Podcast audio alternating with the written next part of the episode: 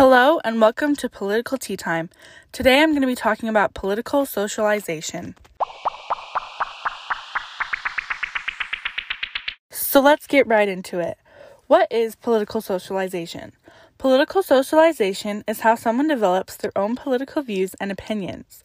Having your own political stance is important because it's what you'll take into consideration when you vote in local, state, and national elections. How you view things politically affects almost everything in your life as an adult. It can affect your pay, cost of living, cost of college, and the cost of schooling if you have children in the future.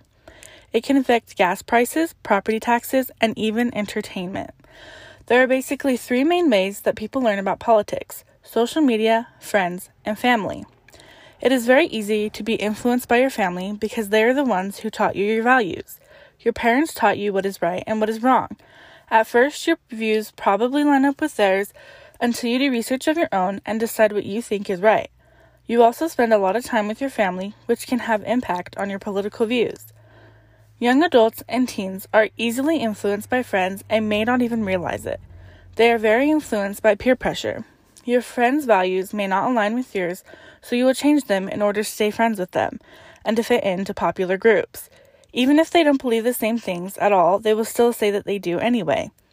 Now that we've talked about friends and family, let's move on to the big one, social media. So many people, especially teens and young adults, turn to social media when it comes to politics. When using social media, it can be hard to stay away from politics.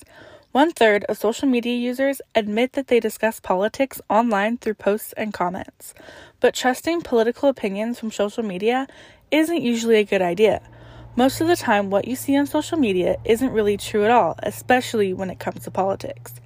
Usually, posts on social media don't come from a reliable source, and a lot of the time, it's just slander against the candidates.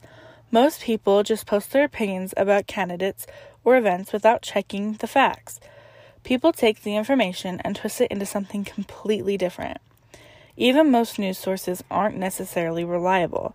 Many of them are biased and also twist the truth to push an agenda. To really find the truth, you have to look at multiple sources. Reading both sides of the story can really help bring out the truth.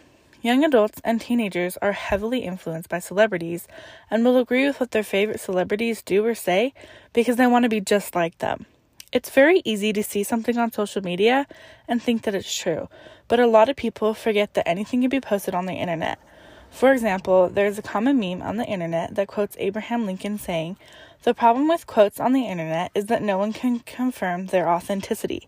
Obviously, the internet wasn't around when A- Abraham Lincoln was alive. Once someone decides on a political party and political opinions, they don't usually change them. So it's very important to look at all sides of the story and to try to find reliable sources that will tell you the truth so that you can form the best political stance for you. Now it's time to introduce our special guest. Joining me today, we have none other than Myra Gonzalez. How are you doing today, Myra? I'm doing great. Thanks for having me. Thanks for joining me. So let's get right into it. Do you feel like you have a solid political stance? Yeah, I think I do. Okay. Um, what would you say influences you, mo- influences you the most politically? Um, I would say my family and friends and social media. Okay. And then, final question. What do you think is the most important political issue for our generation today? Well, I think we're really divided right now, and we need to focus on what's really important and reunite together. Thanks for joining me today, Myra. You had so many great answers. Thank you. Thanks for having me. There are many different things that can affect your political views: how your parents raised you, what your friends talk about, posts you see on social media, your favorite celebrities' opinions, and lies on the news.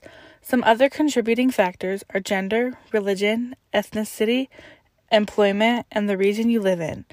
All of these things can either be good or bad.